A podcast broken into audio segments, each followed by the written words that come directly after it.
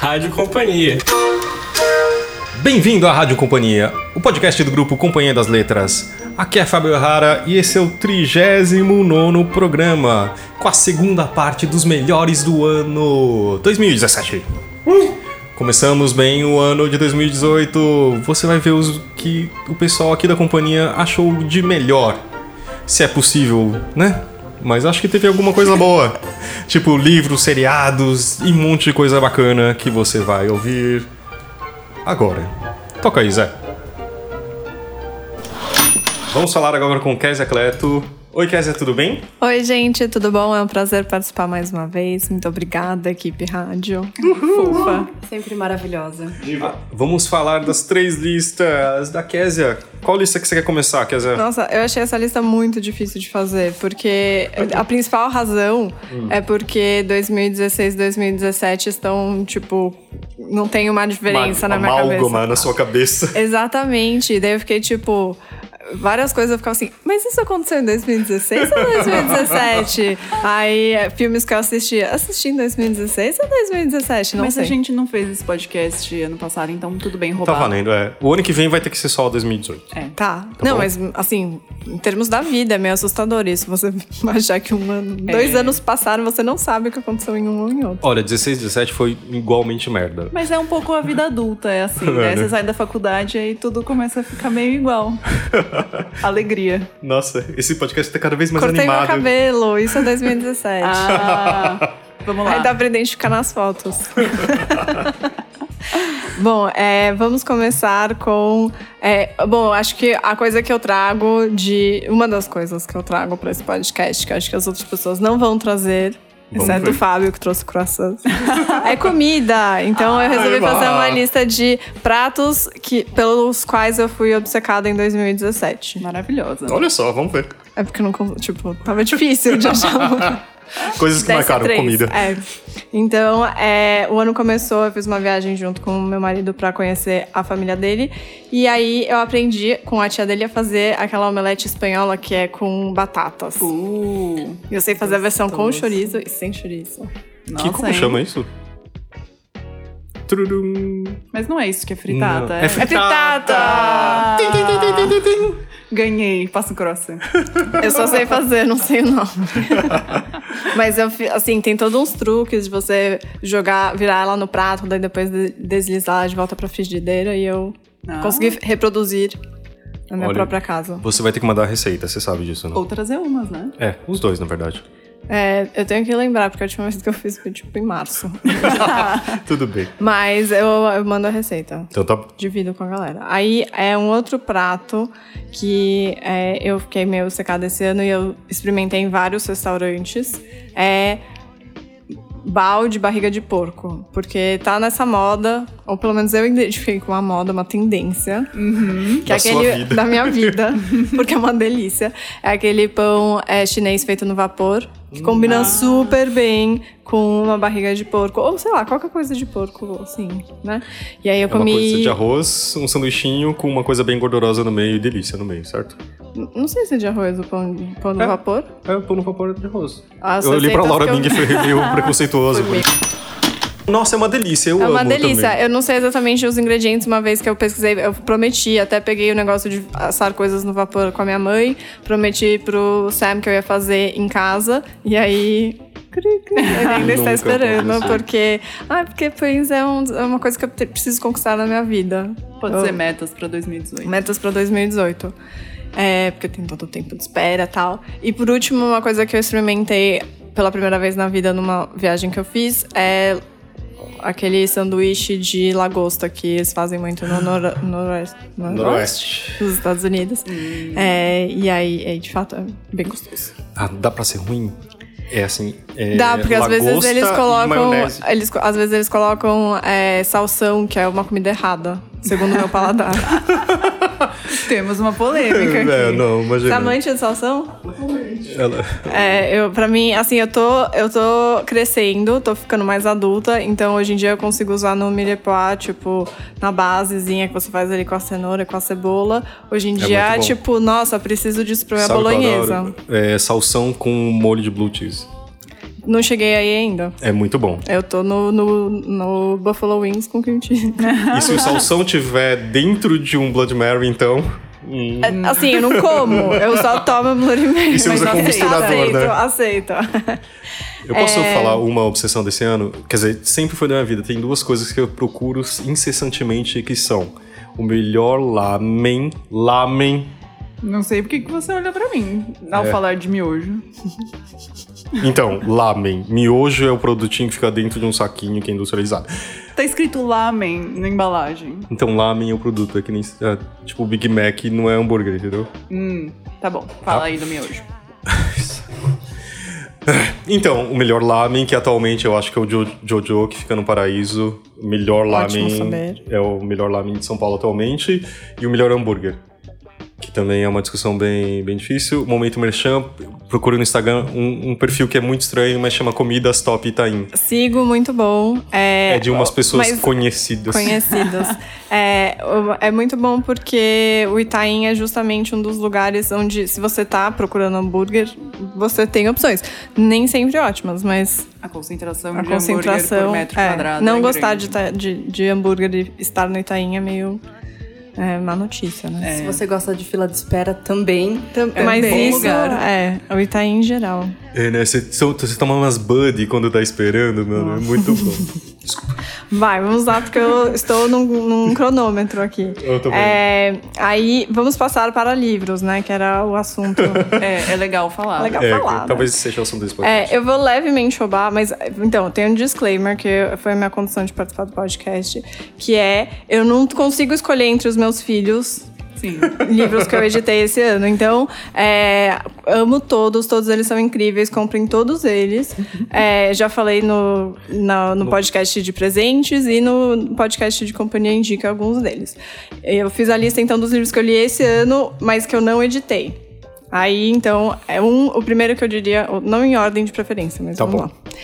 Foi o Gene. Eu sempre, tadinho, ele sofre porque eu sempre falo que o Imperador de Todos os Males é melhor do que o Gene. É, mas é muito bom o Gene Mas desse assim. ano, Desse ano eu não li Imperador de Todos os Males. Então ele está na lista, é ótimo. Uma super leitura de verão, apenas umas, sei lá, mil páginas, não sei. Boa. Não, esse é bem menos creepy, porque é sobre genética, nem é sobre câncer, então eu tô evoluindo. A gente tá falando aqui de livro de holocausto e você vem falar que o livro do gênio Né? é creepy. É verdade. É, aí eu sei que o meu o próximo livro eu tô totalmente atrasada. Eu sei que é, tipo, devia ter incluído ele na lista dois anos atrás, mas como eu tô lendo livros que eu edito, daí né, acontece. É, é a americana da Chimamanda. Ótimo livro, adorei a leitura. Foi. é, seu primeiro chama Amanda, talvez? Eu já tinha lido Sejamos Todos Feministas, mas não sei se isso conta. Acho que o primeiro é né? ficção, então. Primeiro É, romance. primeiro Primeiro romance. romance, verdade. E assim, né, com várias páginas. É, gostei que muito, foi uma leitura marcante. Não, eu tô falando que brincando, eu não tô leio outros livros. É só porque senão eu ia ter que falar livro. Bom, e aí, por último, porque também ti- era livros da editora, né? Pode, você podia. Bom, eu decidi não entrar, Tá bom. não abrir essa, essa partinha. Mas aí, o último livro, eu tô um pouco truquendo, porque é um livro que eu vou editar. Ah, eu entendi. Opa, opa. Mas, não, é que ele não tá na competição, ainda não tem em português, etc. é, é um livro que vai chamar Uma Breve História da Bebedeira, é, em primeira mão, pra Rádio Companhia. Furo. É um furo total. É, que é um livro muito bem escrito, é, que comenta a política e a história do, da, das pessoas bebendo e ficando bêbadas. Como isso teve é, elementos políticos, religiosos, econômicos, etc. é, ao longo da história e como foi mudando. Como não é uma coisa que a gente... Assim, em certos pontos era horrível, em certos pontos era ótimo, etc. É uma ótima leitura. Fiquem de olho para 2018. Uau. Tem Vem. imagens? Algumas, mas é, elas são ilustrações, não tem. Ah, não tem tipo alguém tomando um porre, Mas dormindo na tem uma calçada. proposta, até corte, assim, tipo, se vocês quiserem cortar.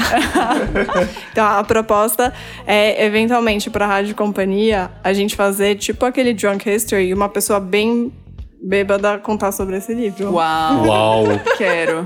Podcast verdade. Podcast verdade. Aí a pessoa, assim, a gente tem que ver, porque vai que a pessoa fala assim: esse livro foi horrível. Não, duvido, é um livro incrível. Eu topo. Foi isso. Foi um chicote. Tá. E aí, por último, é nessa vibe de livros também. Eu pensei, porque esse ano eu me diverti muito é, lendo com os meus sobrinhos. Hum. E aí também tem algum, alguns amigos que têm filhos, e daí, eu, claro que eu vou dar livros, eu vou ser essa pessoa. Lógico. Então eu separei três livros que eu mais gosto de ler barra dar de presente para crianças. É, então, é, o primeiro, que é para um momento de idade da criança assim, mais jovenzinha, tipo seis meses, jovenzinha, é Barrigão no Chão. Que é um livro que eu, assim, eu trabalhava em direitos quando o livro foi contratado, então tem toda a aventura de importar ele da China e é muito incrível. Uau. E aí ele tem, tipo, espelhinhos e buracos e texturinhas pra o bebê ficar de barriga no chão brincando com o livro. Ai, é muito É legal. muito bom. Foi um favorito lá de casa, de um adorou, principalmente porque é, é legal, porque é feito pra quando você tá é, engatinhando. Você começa a engatinhar, então é o primeiro livro que você que a criança interage. É muito bom. Muito legal. Isso. Legal. Aí, é, o próximo é, tem, foi muito útil para os meus sobrinhos que eles não exatamente falam português, porque o pai deles não é brasileiro e eles moram fora. E é O Bárbaro, que é um livro muito fofo que não tem é, palavras, então você pode co- contar em qualquer língua. E por último, um dos meus livros favoritos, favoritos é, e aí é meio é um mix de eu gosto do livro e acho hilário com crianças gostam, que é quem soltou o pum. Eu acho o Nossa. trocadilho genial. Eu dou risada sozinha. E às vezes eu acho que eu me divirto mais do que as crianças. Eu mas tudo amo, minha mãe ama, todos amam. bem. É um sucesso. É um dos favoritos lá de casa também. Eu adoro contar, porque você sempre faz, você pode fazer as coisas mais bobas com uma boa desculpa. E pra quem tem idade mental de 6, 7 anos, como nós, um cachorro chamado Pum é tudo É que a muito- gente e daí queria. um gato chamado do chulé. Ai, é muito boa essa série. Ah, e tem o outro cachorro do vizinho também. O piriri do vizinho. O piriri do vizinho. Ai, é. Ai, gente, amo. Somos Bom, muito adultos. É isso. Muito obrigada por me permitirem Kézia. a minha participação. Muito obrigado. Muito obrigada. Ótimo 2018. Pra vocês também. É, falo com vocês. Bem, Não vejo ninguém, mas tudo bem. E aqui temos Julia Búcios, tudo bem? Oi, gente, tudo bem? Então, você quer começar com alguma com as suas listas? Posso começar. Então tá bom. Pode começar por qualquer uma? O que você Livro? quiser. Ó, a minha lista de livros é de livros do Letrinhas. Ah, Por que será? Não Por que é, será? É, tem um fato que pode ser uma coincidência que eu tenho um filho de um ano e pouquinho. então as minhas leituras foram um pouco di- direcionadas nesse último ano de vida. Não é verdade? Sempre gostei dos livros infantis, já gostava desde antes. Comprava livros infantis, é preciso dizer. Mas esse ano eu de fato tô lendo eles, inclusive várias vezes, porque vocês sabem, as crianças são obsessivas e aí elas gostam de um livro e você lê, e você lê, e você lê, e você lê.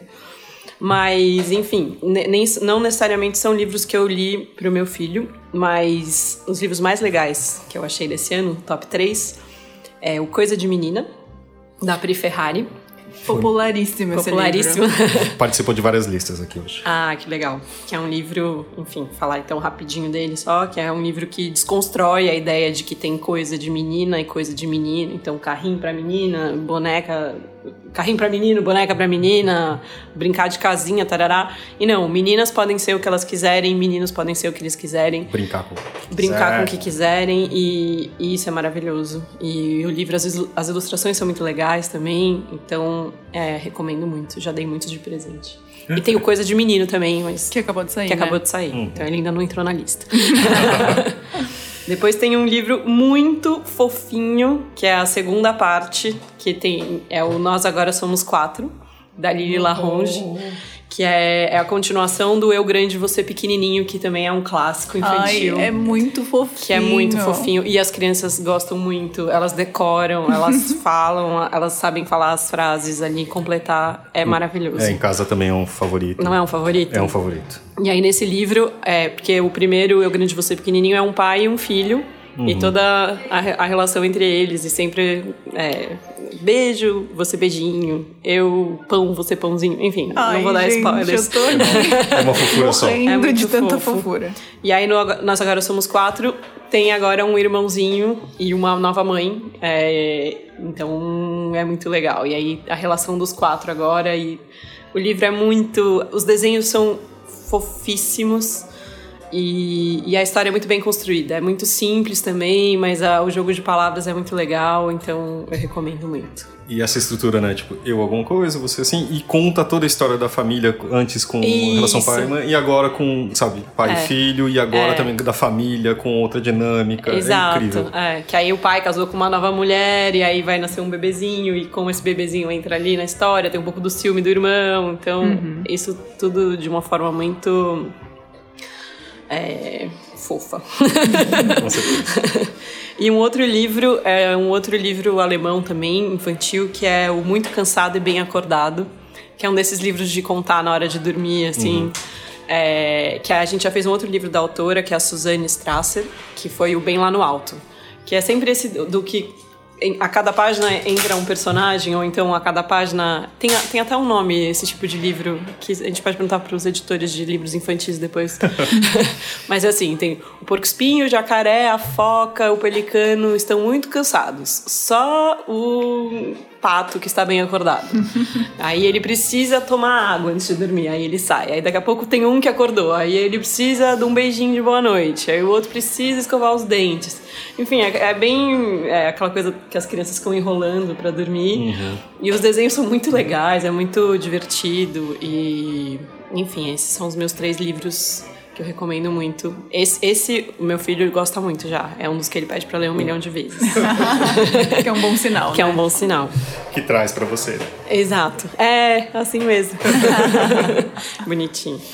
É, aí eu fiz uma lista dos meu podca meus podcasts preferidos. Ai, muito, bom. Tô muito feliz que várias pessoas fizeram essa É, lista. Tô anotando várias dicas. Não, gente, e olha, eu não era uma pessoa dos podcasts até esse ano. E esse ano. Olha. Com a Rádio Com Companhia. a Rádio Companhia, Né? lógico. Que, aliás, eu nem Claro. coloquei na lista, porque é óbvio. Nem precisa, precisa.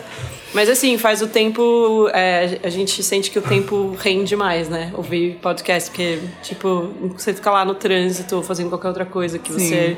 E a coisa mais legal que tem é ouvir um podcast. Sem dúvida.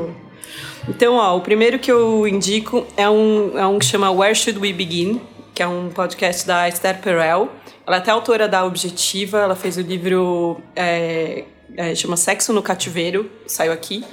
É, e vai sair um próximo que em inglês chama The State of Affairs, é, que a gente vai fazer também, ainda não sei como vai ser o título em português, porque é uma tradução meio difícil. E ela é uma terapeuta, ela é uma psicóloga, terapeuta de casais, e esse podcast é, são pedaços das tera- da terapia de casal, de uma sessão de terapia de casal, de verdade, de, de pacientes dela, que autorizam ela a gravar um trechinho, ela não dá nomes, enfim, Sim. respeitada a privacidade, mas ah, é uma sessão real. Então, é, sei lá, são 40 minutos, 50, de uma sessão de terapia. E são sempre casos bem interessantes, assim, né? De, Claro. Enfim, Nossa, que tenso. é, mas é, e é muito contar. interessante. Então, é. E a gente, sabe aquela coisa do voyeur, assim, de Sim. querer saber da vida do- dos outros. A gente já tá aqui É. De novo, com o é celular na mão. Where should we begin? É, Muito bom. é muito legal mesmo. E ela. A Esther Perel participou de milhões de podcasts agora, porque como saiu esse livro novo dela, The State of Affairs, ela deu um monte de entrevistas e ela é uma pessoa muito interessante. Então eu comecei ouvindo as entrevistas dela e fui parar no dela, e é muito legal mesmo. Aí, um outro podcast que eu ouço bastante é um que chama The Longest Shortest Time, que é, um, é mais sobre criação de filhos, né? Então tem a ver também. E é, chama Hilary Frank, é a apresentadora. Ela era uma radialista também, e quando ela teve filho, ela teve que sair, ela tinha um super emprego. um- Só que aí ela, ela contou toda a história, como ela. Porque os Estados Unidos é bem ruim de licença maternidade, né? Então ela teve que deixar o trabalho e ela criou esse podcast que foi meio o jeito dela reinventar a carreira dela.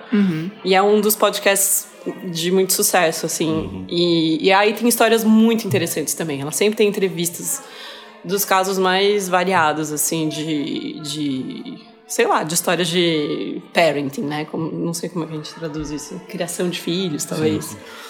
Recomendo muito também.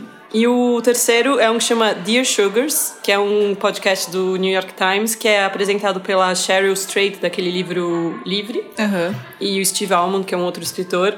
E é um, é um meio a moda antiga, assim, eles recebem cartas é, de, de, ah, enfim, ah, de anônimos, né? Sempre todo mundo assina como assim, tipo assim, ah, coração partido, sei lá, só.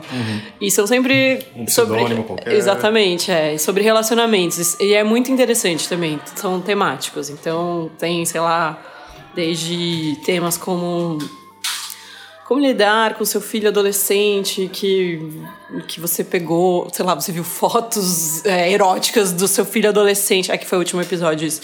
Nossa, Parece é muito aleatório falar isso. É, e o que, que você faz, porque você está preocupado. Até questões como é, traição, é, problemas com a família do seu cônjuge. Enfim, são vários assuntos e eles também sempre recebem convidados. A Esther Perel foi convidada do, do programa deles. É um, um podcast bem legal também. Boa. Nossa, ótimas dicas. Ai, que bom. E a última lista, rapidamente, é... Enfim, pensei em seriados. Acho que talvez todo mundo tenha falado sobre isso. Maravilhoso. Algumas pessoas, mas sempre é bom ter uma dica boa. É. E assim, não dá muito tempo de assistir televisão com um bebê de um ano. Então, É, os eu que eu sinto gosto. isso. Não é? Então. Tem que priorizar, né? É, aí você só vê o que é muito bom mesmo. Então, ó, os que eu vi esse ano foram Big Little Lies, vi meio atrasada, que é aquele. É, é baseado num livro, né? Pequenas Grandes Mentiras, da. Não assisti. É bem interessante. É, ganhou um monte de Emmys, ou Sim, sei lá. foi super da- premiado. Foi super premiado. É, é, passa numa cidade pequena da Califórnia. E, e é o universo de uma escola, assim, uma escola pública, só que muito boa. Então, tipo, que meio que é, tem gente é, muito influente do Vale do Silício e tal, que os filhos estão lá. E são várias mulheres convivendo. Então tem uma que é super executiva, uma que é mãe o tempo todo, outra que era uma super advogada, mas deixou de trabalhar quando teve gêmeos. E chega essa nova mãe de fora, que, que o, o filho ninguém sabe quem é o pai. Enfim, aí é um. Tem toda uma coisa de suspense muito bem feito. É, com a Nicole Kidman e com a. Como chama aquela atriz? Que, a Reese Witherspoon, que é- tá muito bem, e outras atrizes ótimas também. É, depois, Handmaid's Tale, deve todo mundo ter falado também, que é o conto da Aya, né? Que é o, o, o seriado baseado no livro da Margaret Atwood. Que, enfim, é desesperador. Eu quase não consegui acabar de ver, de tão aflitivo que é. Eu cheguei até o terceiro, quarto episódio e é sufocante. Não é? É sufocante, é, É exatamente sufocante. isso. É, é muito. Assim, não tem respiro. Você assiste de um jeito. Eu, eu parei de ver à noite, porque, de verdade, era ruim dormir depois de ver esse. Uau. E, mas, enfim, muito forte, muito bem feito. A, a atriz tá muito boa. A Maravilhosa. Elizabeth. Moss, né? É, Elizabeth Moss. Ela tá É incrível. do Mad Men. né? A do Mad Men, é a Peg. Ela, ela é muito boa. É, eu quero chamar ela de Peg, só. Enfim, é Elizabeth Moss. E é muito. A, direção de arte do- é maravilhosa, maravilhosa. Tem aquela coisa que eles andam todos padronizados, assim, uma coisa esquisita. E, enfim, é um seriado muito forte, muito impactante, acho. Eu até comecei a assistir com o meu namorado. Aí ele falou assim: ah, vamos fazer uma maratona, assistir uns dois. Eu falei, não, Não, bem. não dá. Não, é, não, não. é. Não, e aí eu recomendei pra minha irmã, que tem um bebê bem pequenininho de quatro meses, eu falei, não vê à noite. aí ela, ah, não, é, fiz o que você mandou. É, é impactante pra qualquer pessoa, mas é, uma questão de violência de gênero. É, contra a mulher, que é, muito, muito forte. pesado. É muito, muito mesmo. pesado, assim. É. E coisas que não são nem explícitas, né? Como, sei lá, o, o cara. Não é nem um spoiler isso, mas que um chefe chega e demite todas as mulheres. É, tipo, como a coisa vai. vai você vai, mostra, vai mostrando como passa a ser uma sociedade em que as mulheres perdem todos os direitos, né? Todos. É, e, e, e de uns fanáticos religiosos malucos e tal. E, aí é isso. Aí um dia as mulheres não têm mais conta no banco, elas não, não podem mais trabalhar, elas não têm. Elas perdem tudo. Tudo. Isso seria num futuro distópico, assim. Não tão distante. Não, bem pouco distante. Infelizmente não tão distópico. E o último seriado é um que, na verdade, foi a última temporada que eu vi, mas que eu gostava de ver desde sempre, que era Girls. Não sei se todo mundo gosta. É polêmico. Eu gosto muito da nossa amiga Lina Dunham, Uhum. que é diretora, escreve, atua, tarará. E eu achei bem boa a última temporada, assim. Eu gostei muito. É, Você sabe que eu, Não posso falar muito sobre É, pra mas não dar eu- eu- spoilers, é. mas. eu assisti, acho que eu- as primeiras temporadas e eu odiava e gostava muito ao mesmo É, tempo. então, assim, é. ela, ela tem muito essa reação. Você gosta muito dela, do, como personagem, mas odeia também. É. Sim, então- porque ela é insuportável também, a Hannah. Então, Exatamente, é. tipo, tem uma coisa mimada, etc. Mas você- É. no final você, você fala assim, é uma pessoa, como pode ser uma amiga É. sua, sei lá. mas- E acho que o roteiro é muito bom, enfim, é. Eu acho que é bem interessante, assim. E é fora um pouco do. Ela tem uma coisa de, de quebrar padrões, assim, né? De, de- A que ela não é uma mulher. né? É, exato, de não ser todo mundo lindo e aquela coisa de, né, que. E, a, e, a, e até tem uma coisa das pessoas é, ficam com raiva, porque apesar dela não ser uma mulher dentro dos padrões, ela enfim, também se relaciona com vários caras, e bonitos e feios e tarará, e tipo, é do mundo real. É uma coisa. Eu acho bem feito. E eu gostei muito do final do, do- da temporada. Da temporada não, o final do, Do- da série. da série mesmo. Foi a última temporada agora. Então é isso, gente. Mas eu adorei que você falou assim, tipo, você tem que padronizar, você tem que escolher realmente o que você vai estar assistindo, né? Tipo, É. eu comecei uma série, um monte de série. Uma Também. Uma série de séries. É, exato. É. Só que você fala assim, ah, não, não vou perder tempo nisso. Você vai pra uma É, boa. exatamente. É, exatamente, é. E eu posso fazer só uma, uma lista adenda, que aí eu não vou poder falar sobre ela. Assim, dos livros, livros que eu gostaria de ler. Ah, boa. Vai, Manual da Faxineira, da Nossa, todo Lúcia mundo tá Berlim. recomendando esse. Pois leia. é, quero muito ler. O do Milton Ratum, A Noite da Espera. Puta, puta livro também. Depois ouça o podcast Ah, do Clube Rádio Companhia. E também tem outro com a entrevista com ele que também é muito bom. ah, excelente. E Guerra e Paz. Nossa! Quem a não quer Júlia, tem aí o recesso de final de Exato. ano. Então ficam aqui os meus desejos Muito bem. para 2018. Júlia, muito obrigado. Valeu, gente. Ótimas listas. Obrigada a vocês. Valeu. Oi, a gente tá aqui com Laura França. Tudo bem, Laura? Oi, tudo bem? Vamos falar das suas três listas? Vamos lá dos meus 3 3 de 2017. Começo por. O que você gostar mais? Tá, então a gente começa com o livro. É, esse ano eu fiz é, boas leituras de clássicos, então os meus três leituras e releituras, né? Então o meu top 3 tá só, só clássico incrível. É, eu reli Ana Karenina e foi um negócio muito impressionante, assim. Calma, você releu? Aham. Quando que você leu a primeira vez? Desculpa, eu tenho que fazer essa pergunta porque... Não, eu acho que eu li quando saiu da COSAC a primeira vez. Eu não lembro que ano que era. Tá. Mas é muito, é, é muito impressionante, assim. É um negócio que você, você começa a ler você fala, como é possível alguém escrever, sei lá, 900 páginas de alguma coisa que nada tá errado, nada tá fora do lugar, Tipo, tudo é maravilhoso. Com você como editora, não fala assim, não dá pra cortar essa Não, parte. não dá, não dá pra fazer nada, não dá pra cortar, não dá pra ajeitar, não dá. É tudo incrível e perfeito e maravilhoso. Só que eu vou pedir pra você guardar as suas ah, sugestões, porque você vai participar, Uhum. você está intimada a participar do nosso clube Rádio Companhia. Não sei se você sabe, você não sabe pela sua cara, que a gente vai fazer um sobre Ana Karenina. Karenina. Então, Tá, show, é só isso, ó. Beleza, o livro é incrível. só pra lembrar, é o podcast número 42 vai ser no dia 26 do 1. Então escreva aqui ou mande pro Rádio Arroba Companhia ou procure nas nossas redes sociais as suas impressões. Então a gente já tem mais uma convidada. Pronto. E qual que é o seu segundo clássico? Então, o meu segundo clássico é o Sempre Vemos no Castelo, da Shirley Jackson, que Sabia. também teve. Teve um o Clube Rádio Companhia que teve a participação de, né? Uhum, que eu participei, foi ótimo. Então você pode ler agora e depois ouvir o podcast antigo. E o livro é, enfim, muito, muito, muito maravilhoso. É, Ele é totalmente diferente do Ana Karenina, ele é bem curtinho, bem compacto e incrível. Então, Não, e fico- realmente é um livro surpreendente. É. Você Cê- pensa que é alguma coisa e é completamente É outra outra. coisa, é- ele é bem escrito, ele é envolvente, ele é ágil e, enfim, ele é realmente foi um dos melhores livros desse ano. Muito bom. E o outro, que fica no meu top 3, foi Frankenstein, que eu Hum. reli esse ano. E, mas eu acho que eu nunca tinha lido a versão inteira. Ah, tá. Eu acho que eu tinha lido uma daquelas versões, tipo, adaptada pra criança e, Sei, sei. e ficou na minha cabeça. E esse ano eu fiz um, um clube do Leia Mulheres, né? Que eu Uhum. sou mediadora lá no Rio. E, caceta, que livro, assim, impressionante também. Mesmo. É muito, muito, muito bom. A construção. Tem várias pontas soltas, assim, mas você nem se importa. Você vai lendo e fala, tá aí, É, vem. sei lá, é o primeiro livro, né? É. Ela escreveu num Porque tava chovendo. Era, é muito, muito, assim. muito impressionante como ela, ela inventou um gênero numa noite que ela tava entediada, basicamente. Então, sabe, eu tenho, eu tenho aqui 18 anos, eu vou inventar um gênero porque eu tô entediada. Numa proposta do Lord Byron, não era? Alguma coisa É, eles assim? tinham, todos tinham que escrever. É, ela, o marido dela, o, acho que tava o Lord Byron e uma das namoradas dele. E tipo, ah, vamos escrever um, um conto meio que de terror, uma coisa meio assustadora. Daí ela vai e inventa Frankenstein, que é, inventa ficção científica. E é muito engraçado porque é um, um- um personagem que sempre tá.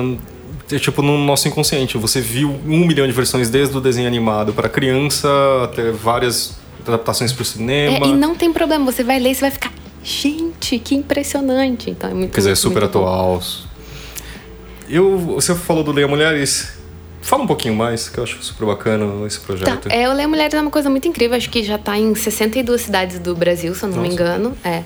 E é um clube presencial, costuma acontecer uma vez por mês. E cada cidade escolhe um livro, cada cidade tem uma data específica, é super independente. Mas a gente só lê livros escritos por mulheres. E pode todo mundo, pode mulher, pode homem, não tem problema. E a gente vai para discutir o livro. Então é, é muito bom assim você ter pessoas interessadas naquilo e é só gêneros diversos, tipos de livros diversos, só a única regra é tem que ser escrito por uma mulher. E como que a gente fica sabendo quando vai ter? Tem o leiamulheres.com.br, lá tem todos os, todas as datas de todas as cidades. Muito bem. Qual que é a sua outra lista? Então vamos para filme? Hum, vamos lá. É, a minha lista de filme tá muito engraçada, dos meus top 3. Porque tem um triste, um engraçado e um tipo. "Ah!" Eu só vou te introduzir um, um conceito que tem aqui permeado no nosso dia, que foi inventado é, por uma colega, ah, dois conceitos: o fardo e a alegria de viver. O fardo é isso de, vários livros que a gente tem falado aqui. Sofrência. Exatamente, a palavra é sofrência. E a alegria de viver é todos os outros livros que a gente. Não falou, não. Não falou, né? É, quase teve poucos livros felizes. Não, mas a Laura vai salvar esse. É, por favor, Laura. Não, tem, tem dois, dois é filmes pessoa- alegres. Tem dois filmes alegres. Você é uma pessoa alegria de viver, você não acha? Eu- Eu acho, eu acho. Então, tem dois. Tem um filme que não é muito alegria de viver, mas enfim, tem o seu, tem seu momento, que é o Eu Daniel Blake, do Ken Loach, que é só trabalhador sofrendo. Mas tem assim uma, o trabalhador ajudando o trabalhador também, que é massa. É legal, você fala, tipo, maneiro. Nossa, chorei litros. Litros, litros. Eu tive que comprar um Gatorade, assim, quando eu saí. Porque, gente, eu fiquei, tipo... Gente, é muito, muito impressionante. O? Eu- De soluçar? de soluçar. Eu chorei de, De atrapalhar as pessoas no cinema, eu tenho certeza. Não, é, é, é absurdo. É absurdo. Como que é o nome de novo? Desculpa. Eu, Daniel Blake. É da família? Não. Tchau. É, É que desculpa, eu sou eu dificilmente vou no cinema, mas eu não sei mais nada que tá acontecendo só no Netflix. ele tem- tá- entrou no Netflix, você pode ver também. Boa, obrigado. Entrou no Tranquilo. Netflix? Entrou no Netflix. Ai, amiga, não fala isso. Entrou no Netflix, dá pra rever se Você quiser. em e posição tal. fetal. É. E eu tentei segurar o choro no começo, porque no começo do filme eu já queria chorar. Então eu tentei segurar o choro, e daí teve uma cena que você, já, você deve até imaginar qual que é, que Ai, eu não sim, aguentei, e daí eu comecei a chorar, só que daí eu comecei a chorar de fazer barulho. Da sabe? mulher? Tipo, Spoiler. Mas qual que é a história? É um. Ai, eu vou sair, gente. É um aposentado, ele tá, ele tá aposentado por um problema de saúde e ele não consegue mais receber a aposentadoria do Reino Unido. Do- ele não segue um dos critérios, ele não consegue preencher um papel que tem que ser pela internet. E você vê, tipo, o, o sistema falhando com o trabalhador Nossa. que precisa dele, assim. E ele fala assim, ó, eu não vou te acolher aqui. Que teoricamente a Inglaterra que favorecer, deveria favorecer. Então é muito. E daí tem uma, uma outra família que eles estão num apartamento do governo também. Você vê, tipo, a precariedade daquela vida e tal. É bem, bem impressionante. É muito, muito bom. E é seco. Não tem musiquinha, não te avisa da porrada que você vai tomar. É só. Mas é bem bom. Foi um dos melhores filmes desse ano. Um outro filme que nada a ver, que é muito bom, que eu recomendo muito, super feliz, super pra cima, que é Moana. É mesmo? Surpresa. Moana é incrível. É maravilhoso. E é um é, filme. é, ah, A desculpa. cara da Laura. A Laura. Eu não sei qual que é Moana. é animação, é de princesa. Pixar. Não sei qual que é, juro que não. É muito legal, muito legal. É, e é, tem muitas músicas, né? E as músicas foram escritas pelo cara que fez o Hamilton musical. Sim. Então as músicas são muito boas. Muito, muito, muito boas. Assim, eu acho que eu ouvi a trilha do Moana muitas vezes esse ano também. E é um filme muito alegre, muito feliz e muito bonito, é, tanto visualmente quanto na mensagem que passa. É, fala muito, sei lá, de meio ambiente, mas não é pentelho, sabe? Então é, é feliz, eu gostei. É um, foi um filme bom esse ano. E o cenário é a Polinésia, o Havaí? Por- Eu- Nossa, a Polinésia ou Havaí, né? Eu acho. Somos humanas, não sabemos geografia, pelo visto. Eu acho que é uma. É, é- tem uma, a ideia, porque tem né, um, um semideus, um demigod, que aparece lá, mas eu acho que é uma ilha inventada. Né? Não é uma coisa que existe. Ele pega da mitologia, mas não é uma coisa, não é um lugar que existe no mundo, assim. Pelo que eu entendi, a Ilha da Moana é inventada. E por último, o Ferrone, que é o publisher da Alfaguara, vai discordar comigo em gênero, número e grau. Ainda bem. mas é Star Wars, o último Jedi. Os últimos Jedi. Yes! Que eu Cadê o Ferrone? amei. Como assim? Ele não gostou? Ele odiou. E, mas não conversa com ele porque ele vai te tirar toda a alegria de viver. Não conversa. Não faz isso. Gente, Continua amando. Só. Ferrone, por favor. Eu acho Liga que aqui o no ramal do Fábio, por favor. o Ferrone é desses fãs, né? Que me parece que ficaram chateados, né? Com a quebra de expectativa. Eu realmente não sei trouxe. porque eu não conversei com ele. Quando a gente Sério? chegou no dia seguinte, ele falou, eu odiei. Eu falei, eu não quero falar com você. Porque eu sei que ele tem o poder de tirar a alegria. Mas uma coisa, assim, o Ferrone é super fã. Uma das coisas assim que ele me conta com orgulho é que os filhos dele estavam lutando, tinha uma coisa assim, sabe? Então, Ele gosta muito, ele, tá, ele ficou triste, ele ficou mal de não ter gostado. Eu sei que ele ficou. Mas, ai, gente, é muito, muito, muito incrível. Eu amei todo momento que eu passei no cinema, ele foi divertido. Ele, eu me emocionei, eu ri, eu, foi tudo. Eu nossa, sua, gostei sua muito. lista foi muito. Mas por que, que você gostou, Laura, desse em especial? Porque ele. é, eu tava com expectativa muito baixa, na verdade. Porque eu achei que é, a probabilidade de dar errado era muito grande. E não deu. E Você gostou do, do sétimo? eu gostei do sétimo. Eu gostei. Eu não, não achei horrível. É que parece que esse. Eu não vi, né? Mas parece que esse. O sétimo cumpriu muito a expectativa. Esse não teve essa pretensão, né? É, não, eu acho que ninguém tava esperando. É, porque assim, era. Sei lá. E tem mim- uma coisa que eu gostei muito, mas eu não posso Ah. falar porque é muito spoiler. Calma aí, Calma Alguém aí. morre, com Calma aí. certeza. Vai, fala. Não! Não posso, os dois. É, Gente. vai assistir. Eu, vou nunca assistir assisti. Star Wars. Não, mas eu já, não quero. Vai, então tira o fone. Não, não, não. Depois, depois eu te falo. É, depois tá eu te falo, tá? Não, assim, desculpa, eu vou dar minha opinião também, assim. É, foi. É muito difícil hoje em dia eu ir no cinema, tem toda uma logística envolvida e tal. E assim, eu cheguei. Aconteceu tudo, tudo, tudo pra não dar certo. E eu- porque eu tinha comprado faz muito tempo o ingresso e tal. Cheguei, a gente chegou atrasado, colocou. Tava no meio da batalha já. E sabe quando você coloca. Eu odeio 3D, mas eu assisti Eu em também 3D. detesto 3D. Aí, assim, pra você entrar, demorou. Mas você começou, eu falei, meu Deus, o que tá acontecendo? Meu Deus, meu Deus, meu Deus. Assim, tipo, várias vezes eu fiquei embargado, várias Super vezes. fã. Tipo, você, assim, você fica na ponta da cadeira, sabe? Tipo, é realmente. É muito. É um ótimo Star Wars. É um- Eu, eu gostei muito, muito mesmo. assim. Tem gente que fala que deveria ser o último, pra você ter uma ideia. Eu acho que assim, tem problemas. Mas todo Star Wars tem problemas. Tem ponta solta, todo Star Wars tem. Eles fazem livro depois pra consertar a ponta solta, não tem problema. É, não, agora como a Disney vai fazer, vai fazer pra sempre Vai. e sempre vai conseguir arrumar. É, eu também. Laura, acho que tá na hora de você assistir Star Wars. Você acha? Uai. Tá no oitavo já. Não sei, eu acho que Star Wars você tem que conhecer quando é criança. Não, eu acho que dá. Eu Você acho acha que, que dá. dá? E você É. pode começar pelo 7. Pode não usar tem problema. Ah, boa. Não, faz, uma boa parte, dica. faz parte, inclusive. Porque é, é o mais bem feito, eu acho. É, você pode começar O pelo mesmo- 7, não tem problema algum. Você É? vai entender. Porque Quais ele- drogas? Nenhuma. Dá, pra, dá pra encarar na boa. Zé, quais drogas? Você me Gente, fala depois. É, porque a gente pode estar. Eu só queria voltar um pouco do, do. Quando você falou do Moana, tem um filme que me surpreendeu muito, que é o Divertidamente. Ah, eu esse é não bom. vi ainda. Putz, é muito legal. Eu sei que a gente tá falando agora de Pixar, de animação, mas é assim, Mara. eu adoro animação, eu tenho esse problema e tal. Blá, blá.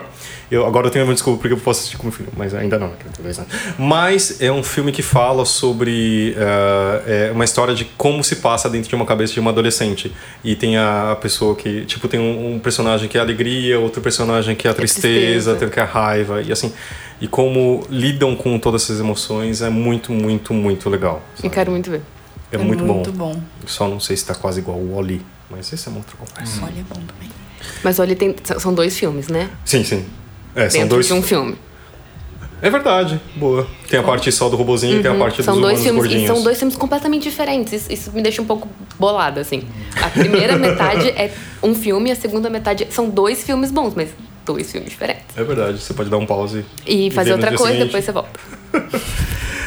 E temos a terceira lista, não tem? Tem. A terceira lista vai ser de CDs que saíram esse ano que eu gostei. Como? CDs, CDs? amiguinho, sabe Álbum, aqui? álbum. É. Vou falar álbum. Igual não pode falar gibi, mas tem que falar HQ. Álbum. Desculpa. Álbuns que saíram perdão. em 2017. É, e aí se eu vou roubar um pouquinho que eu vou falar quatro. Eu Tá. acho tudo bem. Eu posso falar três e a gente faz de conta que daí eu esqueci um e falo de novo. Tudo bem. É, Você faz um um- or- Orconcuro, coisa É, assim. um- Tá.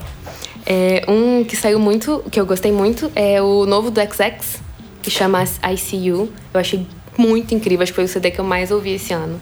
O Spotify confirma pra mim que foi um dos discos que eu mais ouvi esse ano. Cara, é muito, muito, muito bom. É, Eu gosto assim, não tem nenhuma música que eu não goste. Tem algumas que eu gosto menos, mas assim, gosto muito, muito, muito.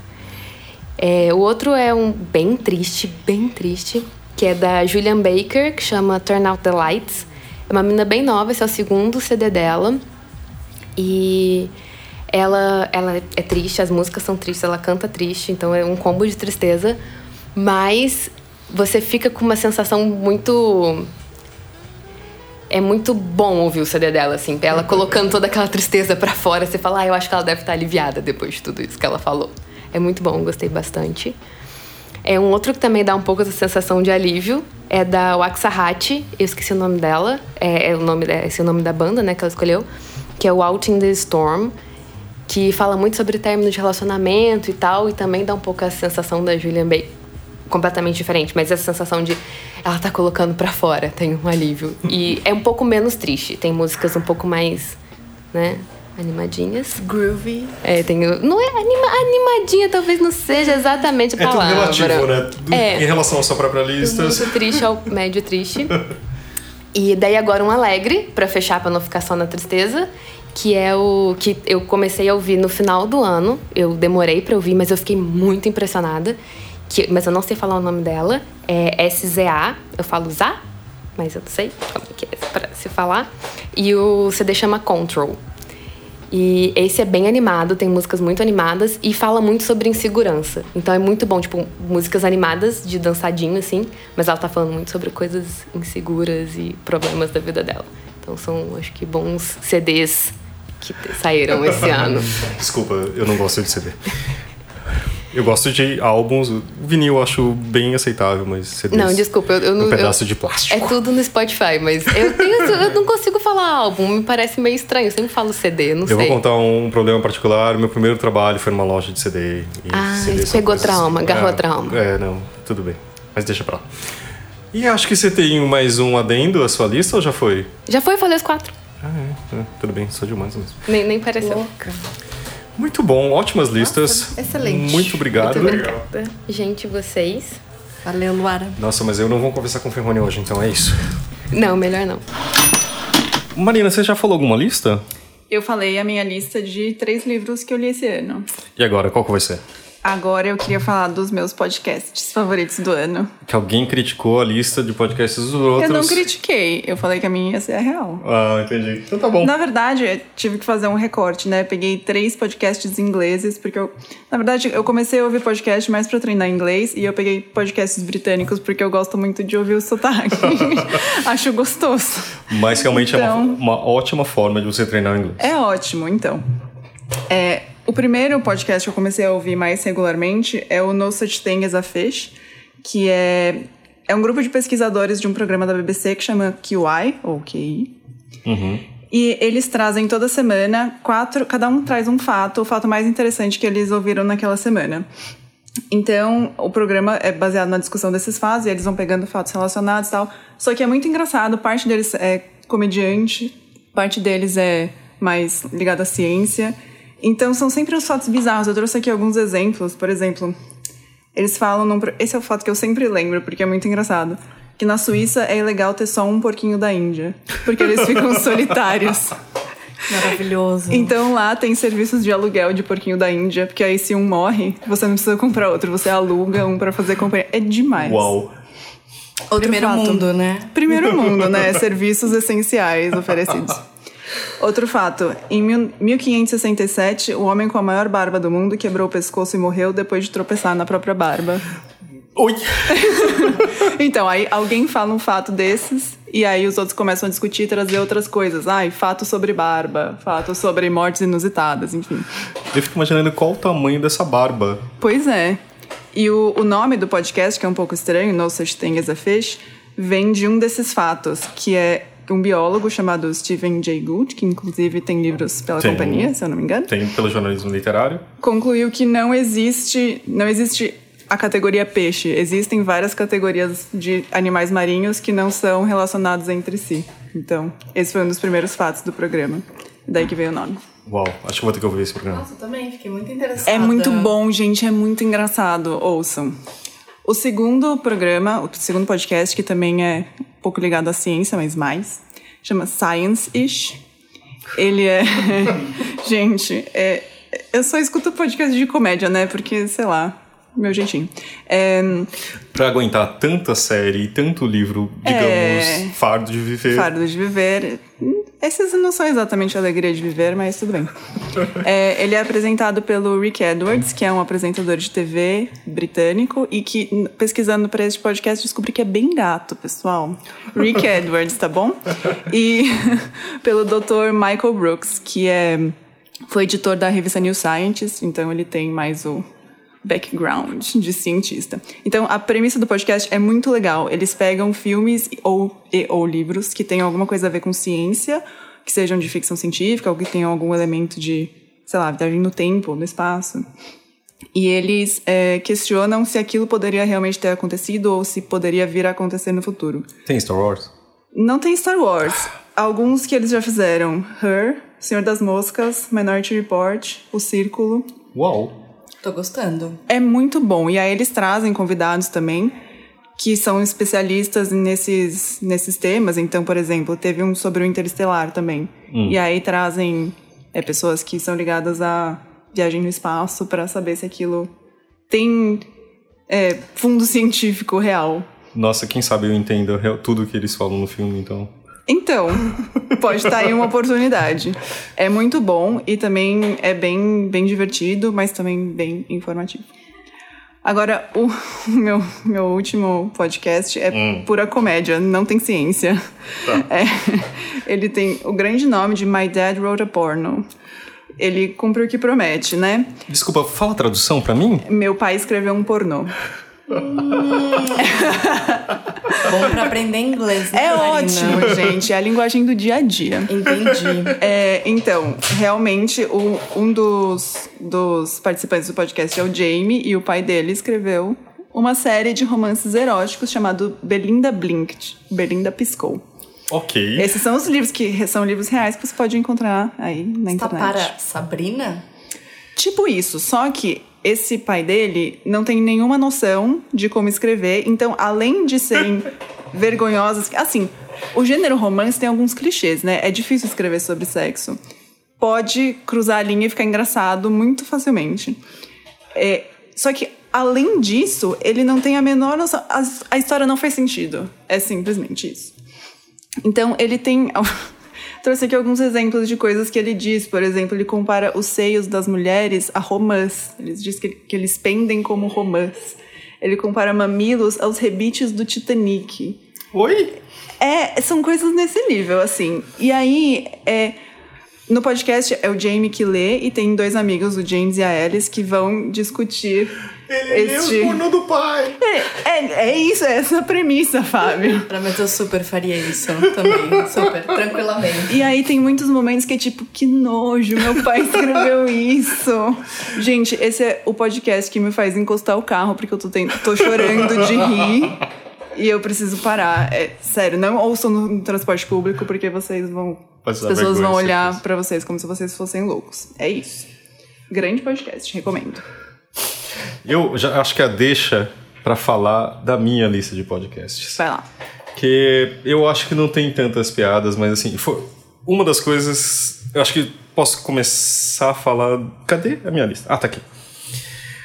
Ah, são. uh, tem um que chama On, Take, On Taking Pictures. Eu é, sou um fotógrafo amador Eu faço isso dentro do clichê de japonês. Eu gosto muito de tirar fotos. É, e eu escutei muitos podcasts de fotografia. Geralmente eles são muito chatos e falam só de como a câmera tal é mais né, que outra, é mais cara. Saiu uma coisa da Canon que é melhor que da Nikon, etc.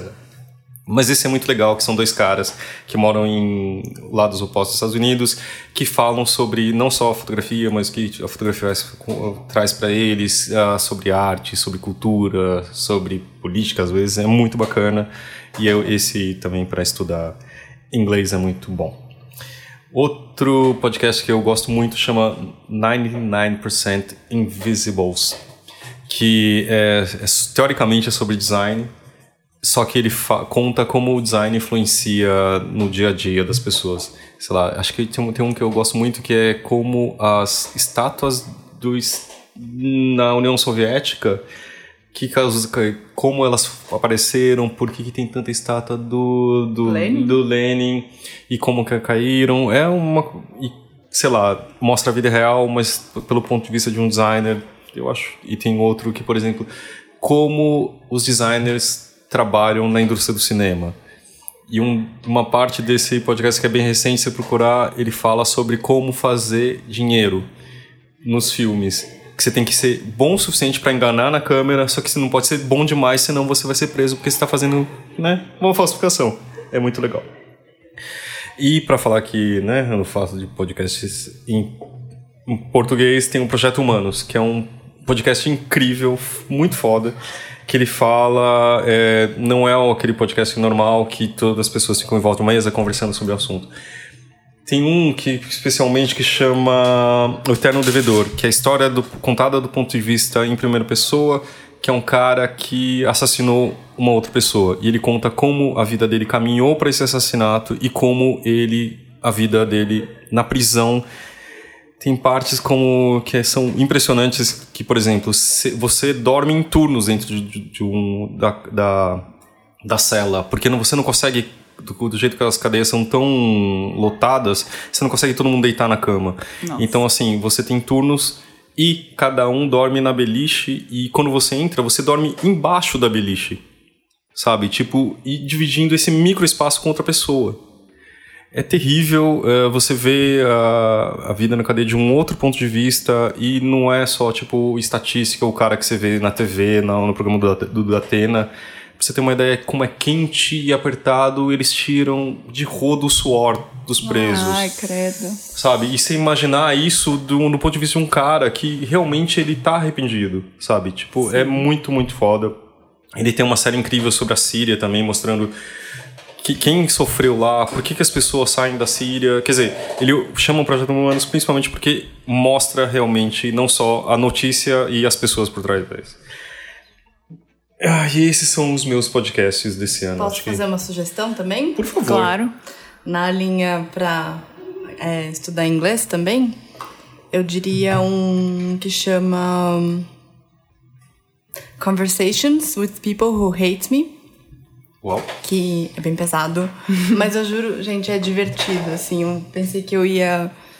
que eu escutaria e ficaria, sabe, muito abatida, porque se trata de um, um menino, ele é norte-americano, ele tem, sei lá, 27, entre 27 e 30 anos. E ele começou, na verdade, como um, um, youtuber, então ele posta alguns vídeos falando da opinião dele, então ele é um liberal americano. Então ele fala de legalização do aborto, ou então ele fala de descriminalização das drogas.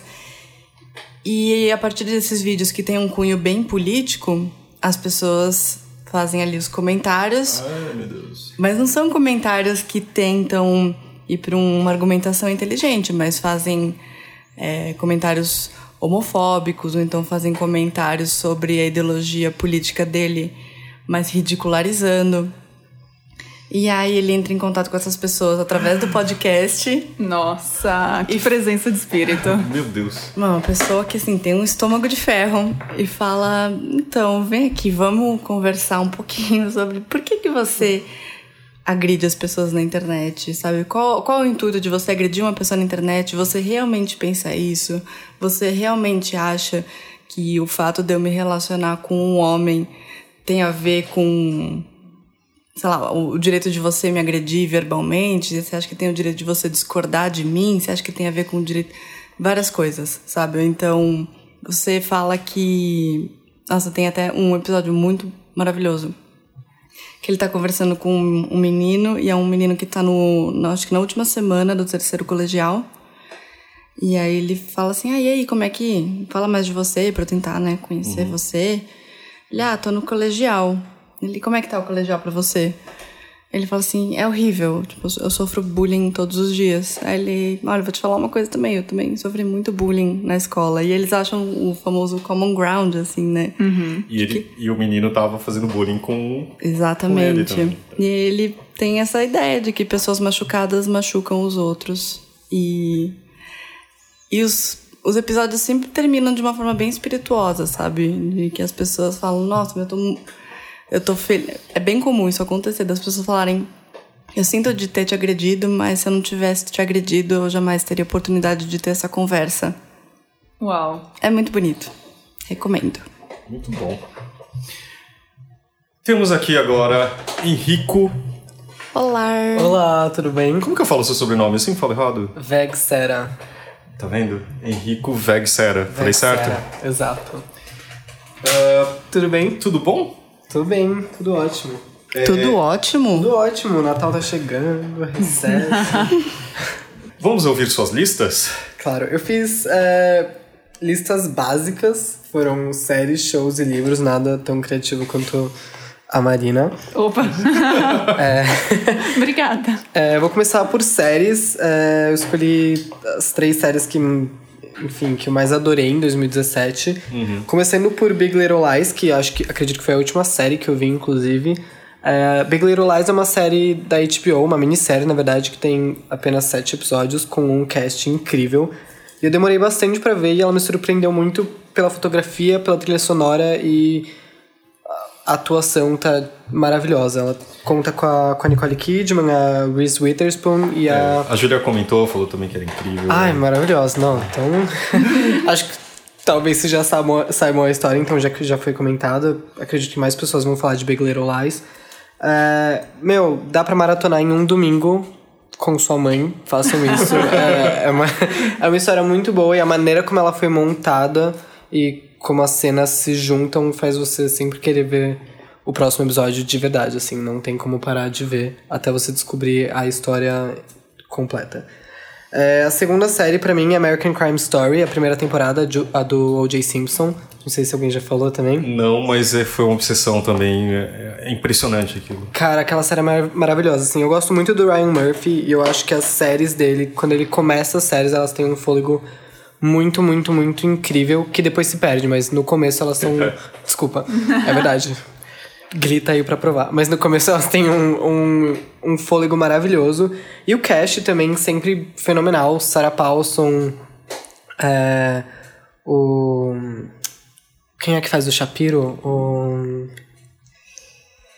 Esqueci, gente, o nome do autor. Tudo Enfim, tem um cast incrível. é, a pesquisa que eles fizeram pra fazer essa série, monta- remontar as cenas que, que cercam o Jim Simpson e cercam o, o julgamento dele são insanas, assim. Você pode comparar as cenas, você pode procurar no YouTube as cenas verdadeiras e ver que são super parecidas e similares. É, acho que a história todo mundo conhece. O, o O.J. Simpson foi acusado de matar a ex-esposa dele, ou é, a ex-esposa. E teve um julgamento que foi muito importante pro cenário dos Estados Unidos e é, pra questão racial, que envolveu muito a questão racial. E, enfim, extrapolou demais os- apenas o julgamento. E mesmo você já sabendo o final, porque é uma história real, Mas é é realmente assim, o tipo o ritmo e toda a história, você fala assim, é abs- impressionante como isso aconteceu de verdade, assim, sabe? Tipo, e fica naquele faz um tempinho, então eu não, não lembrava o final, você fala assim, não, não quero spoiler, porque tipo, realmente assim, tem todo um um suspense, ele constrói muito bem como que você quer saber o que vai acontecer com ele e tal. E foi bem na época, eh, quer dizer, que eu assisti no, no começo do ano que o Jay Simpson foi condenado de novo por Exato, outro é. motivo. Ele não deixa de ser, apesar de, é, de uma história um pouco antiga, de alguns anos atrás, uma história também muito recente. Sim. Que envolve muitas questões da atualidade. É, continua assim. Inclusive do cenário americano. assim. Exatamente. tanto é, com a questão de racismo e a, o policiamento americano e questões de machismo também são muito abordadas na série. E como os advogados de defesa usam tudo a favor, barra contra, tudo. Exato. Ah, maravilhoso. E aí tem outra série de advogados que chama The Good Fight. Uh, The Good Fight é um spin-off da série The Good Wife, que é tipo a minha série favorita da vida. E aí, ano passado, The Good Wife acabou. E assim que acabou, eles anunciaram esse spin-off que centra em uma das personagens da, de The Good Wife. Quem é, o personagem? A Di Diane. A Diane, ah, tá. Diane Lockhart. E aí, o que acontece? The Good Wife começa com um escândalo, um escândalo sexual de um político. E The Good Fight também começa com um escândalo, é, um, é sobre um, um esquema Ponzi que, que desmorona e envolve algum dos personagens. Então, é, a filha do, do cara que fez o esquema é uma advogada, e a Diane acaba perdendo toda a fortuna que estava investida nesse esquema, e ela tem que, se, enfim, entrar em um novo escritório, que também é um escritório majoritariamente negro, então ela se vê agora numa questão, numa posição uh, de minoria no espacial, né? Porque, enfim, ela agora ela é branca num escritório majoritariamente negro, tá pobre, já tava para se aposentar e agora tem que trabalhar muito mais para recompensar tudo que ela perdeu. E, enfim, essa série é maravilhosa, ela só passa, ela não é exibida na TV, ela é online. É, e isso dá muita abertura para que eles falem muito mais palavrão e critiquem muito o Trump. Isso é maravilhoso. e eu, só pra acho que. A Marina acho que tem mais uma lista tenho. Eu... Inclusive tem algumas questões aí que a gente vai ver, mas. Eu tenho uma lista de começos de romances. Eu fui inspirada pelo livro que a gente está lendo para o Clube Rádio Companhia, que é o Ana Karenina, que tem talvez um dos começos mais famosos da literatura. Todas as famílias felizes se parecem, cada família infeliz é infeliz à sua maneira. Então pensei em alguns outros começos. Assim, não é. Obviamente não é uma lista absoluta, é uma lista de lista de começos de romances que eu lembrei essa semana, tá? Então tá. É, vou começar pelo Middlesex, que eu acho que o Henrico vai concordar Ai, comigo, sim, que é um grande romance socorro. do Jeffrey Eugenides. Eugenides, acho Eugenides. É, bom, vou ler o começo. Claro. Nasci duas vezes. Primeiro como uma bebezinha, em janeiro de 1960, num dia notável pela ausência de poluição no ar de Detroit e de novo como um menino adolescente, numa sala de emergências nas proximidades de Petoskey, Michigan, em agosto de 74. Então, é um romance que vai contar a história de, do Kel, que também é o narrador. Uhum. Ele nasce com uma síndrome que faz com que ele tenha características tanto masculinas quanto femininas. Ele é criado como menina e depois ele vai se descobrir como homem. Eu acho incrível que esse começo já tem toda essa ideia dos dois nascimentos. Então, é demais. E que cria um certo suspense, talvez, porque você quer saber como foi o renascimento dele. Exatamente. Quer dizer, já tá tudo aí. Tá tudo aí. E aí o resto do romance só vai detalhar tudo isso. Outro romance que eu trouxe é As Intermitências da Morte, do José Saramago. O Saramago, eu acho que em vários livros ele tem essa coisa de que ele coloca você já direto na ação, e aí na primeira frase você já sabe o que está acontecendo, e depois o resto do livro é só o desdobramento e as consequências daquilo. Uhum. No As Intermitências da Morte, ele começa com a seguinte frase: No dia seguinte ninguém morreu. E é isso. É isso, a morte para de acontecer. E aí todo o resto. Eu trouxe até o primeiro parágrafo aqui, mas eu acho que nem precisa, porque só essa já frase já diz realmente. tudo. E o outro livro que eu trouxe é O Enclausurado, do Ian McEwan, que foi um dos meus livros favoritos do ano passado. E ele começa assim: Então aqui estou, de cabeça para baixo, dentro de uma mulher. E aí ele já define o narrador, que é um feto dentro da barriga da mãe. E o primeiro parágrafo inteiro, ele é incrível. Eu encorajo todo mundo a ir no nosso site e ler a amostra, porque ele é muito bom. E já tem todo o humor e todo o a intriga que vai ter no resto do livro. Eu tinha escolhido também um outro livro que o Fábio me censurou. Você me dá licença é o seguinte. tem a Diana, que é a nossa, digamos, ombudsman, ela não. Ela. Geralmente ela ralha com a gente. Rala? Ralha. Ralha com a gente quando a gente fala muito palavrão, que às vezes acontece, né? E aí, tem um, um começo que eu não sei exato qual o motivo. foi escolhido. É porque eu acho ele muito impactante. Eu vou ler. É, o livro é Se Vivêssemos num Lugar Normal, do Juan Pablo Villa Lobos. Vai tomar no cu de uma vez, seu filho da puta, vai a merda. Sei que não é uma maneira adequada de começar, mas a minha história e a história da minha família estão cheias de insultos. Se realmente vou contar as coisas que aconteceram, vou ter que mandar um monte de gente tomar no cu. Pai, gente, fala que vocês não se identificaram. Nossa, eu mandaria, viu? Eu todo dia de manhã. Quando eu acordo. Mas eu juro que faz sentido esse Muito começo. sentido. Marina, bela lista. Nossa, Muito obrigada. que- Muito criativo, tô falando. Eu... foi, foi, foi, foi, foi Obrigada, criativo. pessoal. Feliz que vocês Ela imprimiu. gostaram. Gente, ela está com um papel. Com marca-texto Com marca-texto. De cores diferentes.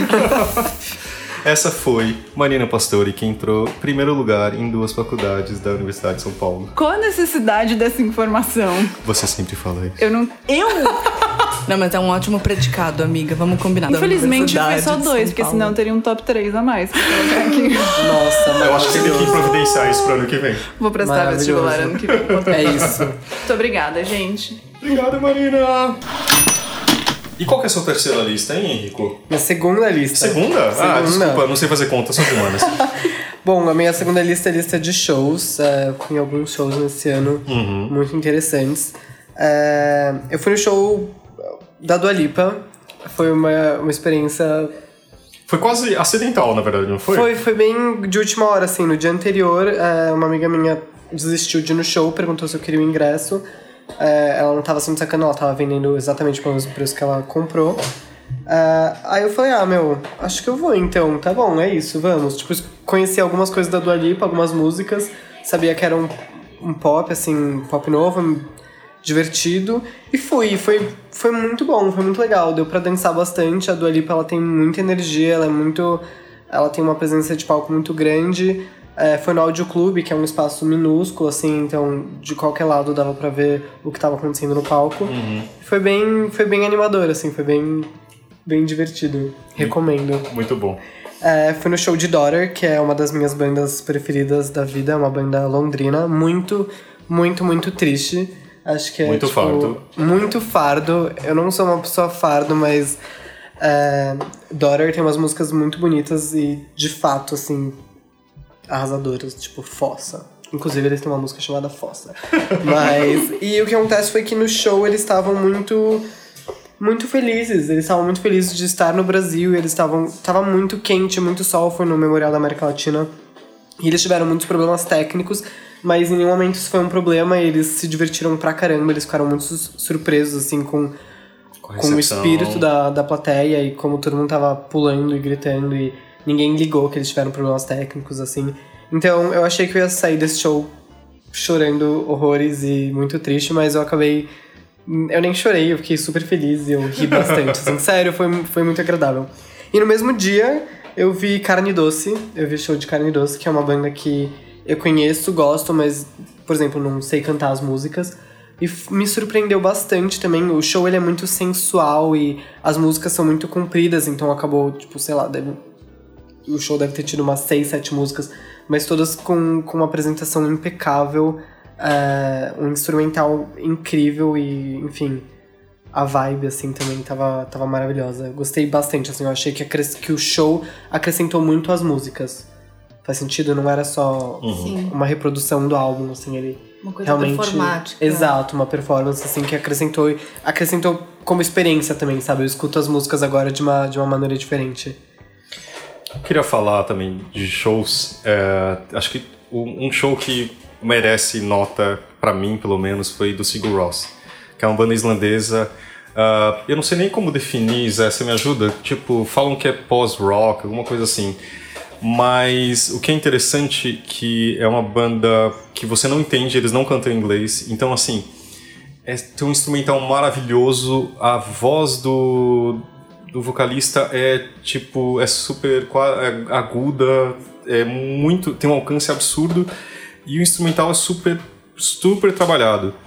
O que eu posso dizer assim, o exemplo era, é, foi o primeiro show que eu fui, que fiquei em pé, quer dizer, um show mesmo, não era tipo um concerto, que eu via as pessoas em silêncio, querendo ouvir a música, pura e simplesmente. E como não tem. Você, quem consegue cantar em islandês? Ninguém. Então, de outro lado, eu achei tão interessante que uma, uma moça falou pra um cara que tava bebendo cerveja, tipo, vibe show, qualquer coisa.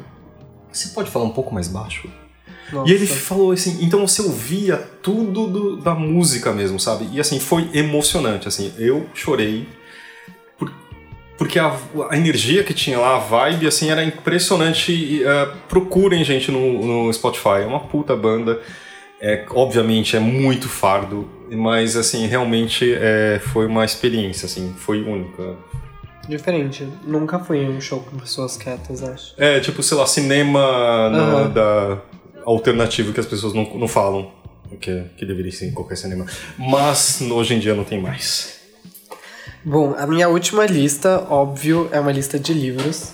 Sim. É, eu vou começar com First Love, Last Rights. É um livro do Ian McEwan, que é publicado pela companhia, mas o livro não foi traduzido.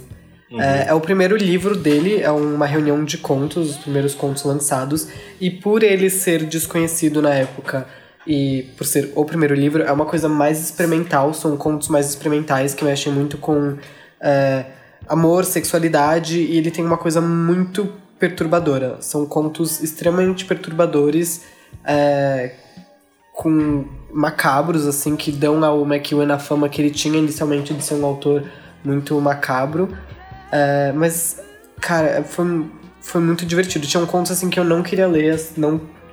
Enfim, não queria continuar lendo de tão perturbadores que, ele, que eles eram, mas... Como eu já conhecia a obra do McEwan publicada no Brasil, mais recente, voltar para as origens dele foi, foi uma coisa que acrescentou muito na minha visão sobre ele, que é um dos meus autores favoritos, assim. Mas, enfim, recomendo se alguém achar o livro por aí, First Love, Last Rights. E também recomendo qualquer outra coisa do, do McEwan que vocês, que vocês consigam achar. Cara, é muito engraçado, né? Porque tudo que aparece da, da escrita do Ian McEwan é sempre muito macabro, uma coisa muito pesada. Aham. Mas a impressão que eu tive no, no evento do aniversário de 30 anos da companhia, que foi ali no Sesc Pinheiros, que ele é extremamente espirituoso, extremamente. Assim, tem uma coisa meio cínica mesmo, uma coisa meio. Mas ele tem um humor Azedas, muito britânico, muito. meio. Não é muito Python, mas algo assim, um humor muito característico Ácido, britânico. né? Tem uma acidez. Sim, Tem sim. uma acidez, mas eu, eu não acho ele. Não é um cara. nem Mas ele tem livro bem humorados, entre aspas, assim, sabe? Que são mais, sabe, tipo, que tem toda essa acidez. Assim. Ah, sei lá, como o O sol. enclausurado. O enclausurado acho que tem essa. Sim, é, Mas ele realmente é muito único, assim, É. e, tipo, tal- eu, eu fiquei curioso, porque saber como que ele começou e, tipo, hoje em dia eu acho que tem uma já, já tem um estilo, acho que ele também tava experimentando pra descobrir o estilo Claro, dele, né? claro. E eu acho que. Eu acredito que tem uma coisa que, quando a pessoa já é mais famosa e mais publicada e mais falada e reconhecida, talvez ela não tenha. Não coragem, mas talvez ela não tenha mais espaço pra publicar coisas que ela. Que ela teria antes, entendeu? Então É. talvez não seja mais o momento, por exemplo, do McEwan fazer um conto sobre um menino que decide perder a virgindade e decide vai fazer isso com a irmã mais nova. Uau. Exato, é, entendeu? tipo, é, acho que você perde um pouco o espaço pra, é, pra esse tipo de coisa. Então, Mas ao mesmo tempo, como a Marina comentou do, do livro dele, do enclausurado. Enclausurado também, é, é muito. Ousado. É muito ousado. É, muito ousado. Ele não deixa de perder ousadia, assim. Mas é que eu acho que talvez, assim, no comecinho eu acho que você não tem nada a perder. Exato. E você constrói ele, claro que é um autor mega respeitado, então acho que hoje ele pode escrever sobre o ponto de vista de um feto. Claro, sabe? é. Sim. Então, Um feto que gosta de vinho. exatamente. Né? Eu sei. E falando do medo de ser penetrado. sabe? Então, qual é o segundo livro mesmo? O segundo livro é, também não foi traduzido, chama Elsewhere Perhaps, é do Amos Oz. É, Um outro grande autor da um casa. outro grande autor e também é um dos meus favoritos. Li muita pouca coisa do Amos Oz, mas esse foi o primeiro que eu li. Inclusive, é o primeiro livro, se eu não me engano, o primeiro romance que ele fez. É, tem uma questão de. Acho que é o segundo livro traduzido para inglês, mas o primeiro que ele de fato lançou. Uhum. É, é um dos primeiros e é uma vida é um, sobre um kibbutz, a vida de um em comunidade de um kibbutz, uma ficção maravilhosa com uma linguagem eu pelo menos senti extremamente poética e muito tocante e é, além de política, né, como qualquer coisa que o Amos Oz faz, que fala sobre a história de Israel e a, a questão da Palestina, enfim, é, é um livro muito sobre a natureza humana e a condição emocional de uma vida no kibbutz, ou nos que eram os kibbutz antigamente. Então, é, novamente, qualquer coisa do Amos Oz que vocês acharem, leiam. A ficção, a ficção dele é maravilhosa e os ensaios dele são extremamente lúcidos, então qualquer um dos dois que vocês achem, ficção ou não ficção, é é uma ótima recomendação. E se vocês tiverem acesso a esse, a esse livro, Eu- leiam. Dele eu sugiro Caixa Preta. Eu acho que tem toda essa linguagem poética, tudo vale super a pena. Nunca. Mas a gente já, já, lerei, já, lerei. já, já, já discutimos. então, uma sugestão acho que seria. E o terceiro é A Noite da Espera. A gente tem um podcast inteiro sobre isso. A gente é, conversou bastante. Inclusive. Milton, já tem um outro também com conversa dele. Exato, escutem. É, é um livro. Foi a primeira coisa que eu li do Milton Ratum. Não li Dois Irmãos ainda, pretendo. É, enfim, é um, é um livro incrível. Só um resumão aqui pra quem, quem não ouviu outro podcast sobre é, um menino que após a separação dos pais acaba indo pra, pra Brasília na época da ditadura e a- se vê envolvido em alguns movimentos é, políticos e estudantis. É um livro muito tocante, com uma parte política muito é, bem escrita e bem, bem contextualizada, mas também uma parte emocional muito, muito tocante. Assim. Ótima dica. Realmente. escutem o podcast. Excelente sinopse. E é um dos, é um dos meus favoritos do ano também. Ah, deve ter sido de muita gente, assim. Ah, sem dúvida. É muito bom. Henrico, muito obrigado pelas suas Eu listas. que agradeço, Valeu, gente. Espero que vocês tenham um ótimo 2018. Boas festas pra vocês. E que 2018 seja repleto de livros e séries e shows tão bons quanto em 2017. Oh. Muito bom. Gente, o Henrico é muito fofo. Elegância. Laura, qual, essa é a segunda lista sua? Essa é a minha segunda lista. e Vamos prometo lá. que ela não é tão fardo de viver. Olha, Companhia do Fardo. Companhia do Fardo.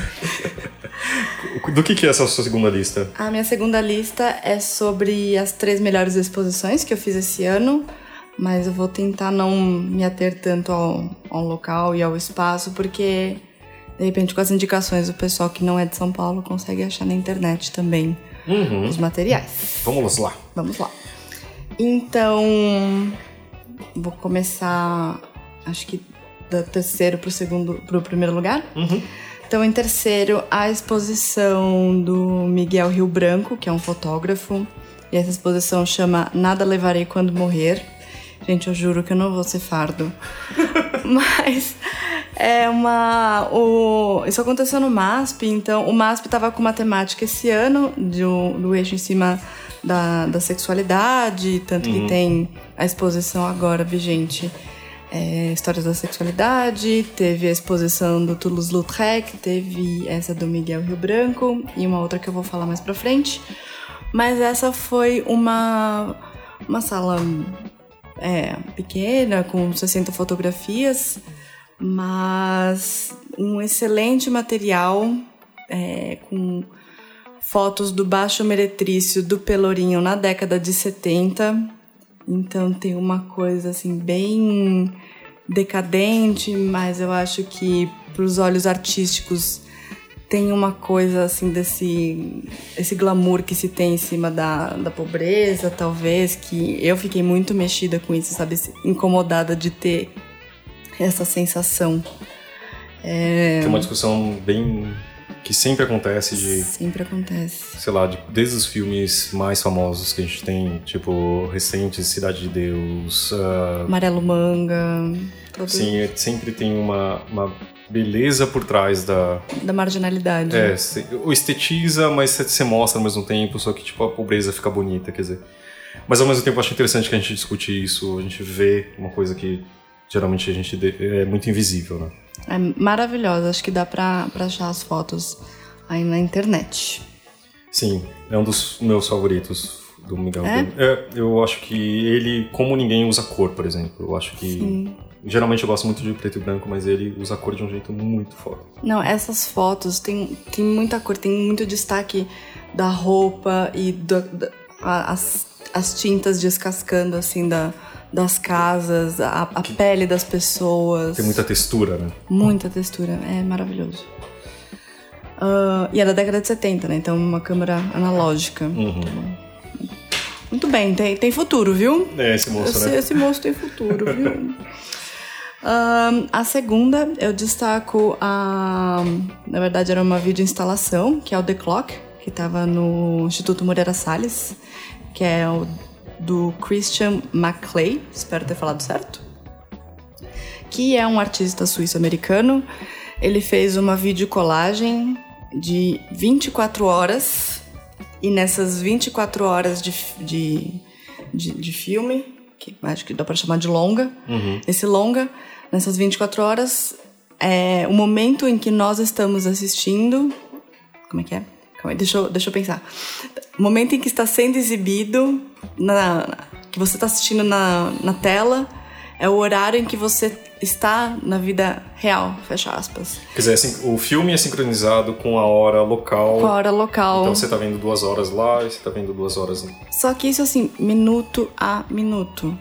É impressionante, minuto a minuto. É muito louco. E assim, a quantidade de filmes que falam não só das horas redondas ou das horas mais emblemáticas, talvez, mas assim, minuto a minuto tem essa representação no cinema. E Ah, quer dizer, ele pega trechos de filmes que acontecem naquele, naquele Sim. exatamente naquele momento. Mas assim, a- o que impressiona é a. Lógico que ele não fez isso sozinho, tem até. Na, na saída da, da instalação tinha uma, um material com entrevistas dele, dá pra achar no, no site do Instituto Moreira Salles, a entrevista que ele deu, então ele fala que contratou uma equipe e tal. Acho que eles também tiveram um bom. uma boa equipe de bibliotecários também. Mas é impressionante, assim. Então, o horário mais aleatório.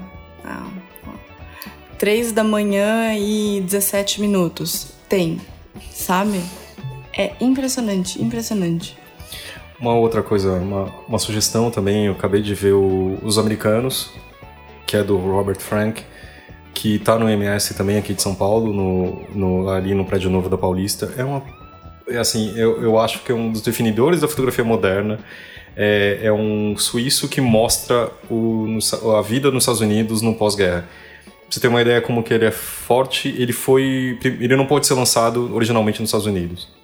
Então ele foi lançado primeiro na França e de acho que 25 mil fotos que ele tirou de uma viagem por todos os Estados Unidos foram escolhidas 87. Nossa, mas por que que foi censurado? Porque é muito punk, assim, é tipo é uma porrada na cara do americano médio, assim, sabe? Tipo, ele mostra toda.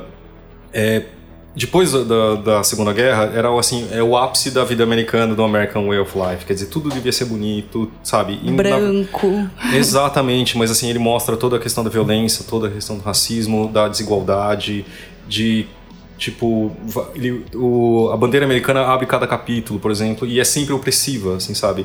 É uma bandeira que tampa o rosto de uma pessoa, é que tá sobre duas crianças que parece que tá esmagando elas. Então, assim, é um olhar muito crítico, entendeu? E é como, acho que qualquer pessoa, tipo, os americanos, quer dizer, brasileiro pode falar mal de- do Brasil, de estrangeiro não, entendeu? Então é, é um olhar muito duro e é lindo, assim, sabe? É realmente uma exposição que vale super a pena. Maravilhoso. E a só outra? Ah, por último, que já não ainda não sei se tá em cartaz, mas também tava nesse eixo da, da sexualidade que era a temática de 2017 do MASP, é, foi a do Guerrilla Girl, que é um coletivo feminista. É, agora não lembro a origem, talvez seja do próprio Estados Unidos. Eu acho que é americano. É um coletivo de mulheres anônimas, elas é, atribuem nomes a elas, então para darem entrevistas com o nome de artistas mulheres. Então é um coletivo que denuncia a, a ausência de artistas mulheres ou da representação de mulheres no, nos espaços de artes, na verdade da, das artes plásticas, se não for pela representação de mulheres nuas nos quadros. É, então tem a ideia de que a mulher só entra no museu se ela estiver nua. Então, então o próprio MASP fez um levantamento no catálogo deles de do acervo deles quantos são mulheres, né? Uhum. E e todo e o resto da exposição do Guerrilha foi sobre a quantidade de mulheres que tem nos principais museus do mundo e não só no círculo mainstream, mas também nas galerias também. É super legal também tem recorte é, racial, então de artistas que são negras. É super legal, dá pra achar muito, muito, muito material do Guerrilla Girls na internet. Recomendo. Eu queria falar da minha lista uh, que eu fiz também. Eu fiz uh, dos melhores documentários que eu vi. Eu também! Ai, meu Deus. E eu acho que vai ter um em comum. Isso foi Laura Bin destruindo o microfone. Desculpa. Uh, acho que um deles a Clara comentou, que é o, The, é, o Empire of Tsars, já que é a história dos Romanov e de como uh, essa história Game of Thrones, vida real na, na Rússia é muito incrível e você, você acaba querendo maratonar porque é, não, não parece ficção. Não parece uma ficção muito bem feita. A BBC sabe como ninguém fazer. Acho que Eles falam do Rasputin? Não lembro. Ah, Rasputin. essa parte aqui. Rasputin, Rasputin, Rasputin, Rasputin. Isso aí, Rei Sida. Ok. Essa parte. Não, não corta não. Sida mesmo. Claro, é, é mesmo. É isso aí. O, o segundo documentário é Minimalism, a documentário about the important things que é a história de como a gente pode viver com menos. Isso, inclusive, foi feito nos Estados Unidos, quer dizer, o oposto que acontece hoje em dia é que você pode viver de uma forma diferente. E realmente é muito interessante, você faz te repensar a vida, a, o, que é o estado que a gente vive hoje, com o consumismo e, e outras coisas. Mas o que mais foi porrada na minha cara foi The Mask You Live In. Uh, foi uma coisa que a gente tenta fugir do estereótipo de. Assim, o meu filho nasceu, ele tá com um ano, quase dois anos, e fez repensar um monte de coisas de como a gente cria nossos filhos, de como você é criado. Aí mostra que toda a questão do. Da, do, do machismo, da violência da sociedade, de, de, das armas, de, de como a gente lida um com, sabe, com o próximo, é, é tudo baseado na criação, sabe? E principalmente do menino, porque você, por exemplo, o menino não pode chorar. O que isso quer dizer no final? Que, tipo, ele não pode se expressar, você não, você não consegue, os homens têm muita dificuldade de identificar os seus sentimentos, como você deve tratar a mulher, a questão de das meninas serem princesas, os homens serem príncipes, sabe? De, de ter isso, de salvar. Então, é, eu fiquei, assim, arrasado de achar que eu faço parte de uma não é uma estatística, mas de uma forma de criação que por mais que você lute contra, você tá ali e foi criado dessa forma. Então, é assim, é muito duro, mas é muito, muito forte, sabe? Uh, tem se falado muito de feminismo, mas acho que aqui, pelo menos para mim e para pro, pro meu filho, acho que mostra realmente que a gente tem que tentar fazer para mudar. Olha, vou falar que eu também fiz uma listinha de três documentários e The Mask In também entrou na, na minha e foi uma indicação. Eu lembro quando você assistiu.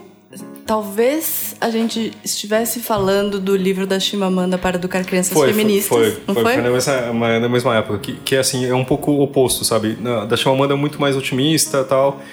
Só que nesse teve uma identificação que foi ruim para mim, sabe? Tipo, você fala assim, eu não queria me ver nesse papel, mas não, eu achei muito pesado. É, uma coisa que eu, me marcou muito assim do filme foi lá, questionando por que, que nos Estados Unidos, né, que tem bastante essas notícias de não é, não é ataque quando entram nas escolas com armas uhum. ou entram, é atentados é, dos atentados a quantidade dos atentados que acontecem por, é, por parte com a autoria dos homens. É, tiroteio em massa, né? Tiroteio em massa. E aí um cara falou assim: as mulheres também têm acesso às armas, elas também provavelmente fazem, ou, ou sei lá, num número menos expressivo.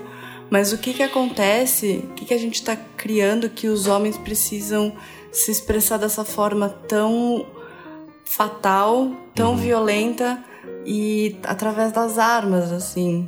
Porque a violência é uma forma de expressão masculina primordial, na verdade. Porque como você não pode se expressar de outra forma, de sendo sensível, porque isso é coisa de menina, o que fala assim, ah, não, isso é coisa de homem. Então, assim, tipo, a violência é a coisa de homem. Então, assim, mostra também como a violência é praticamente masculina, né? Tipo, do- da prisão, da, do- da população carcerária americana é estritamente masculina e ligada à violência. Né?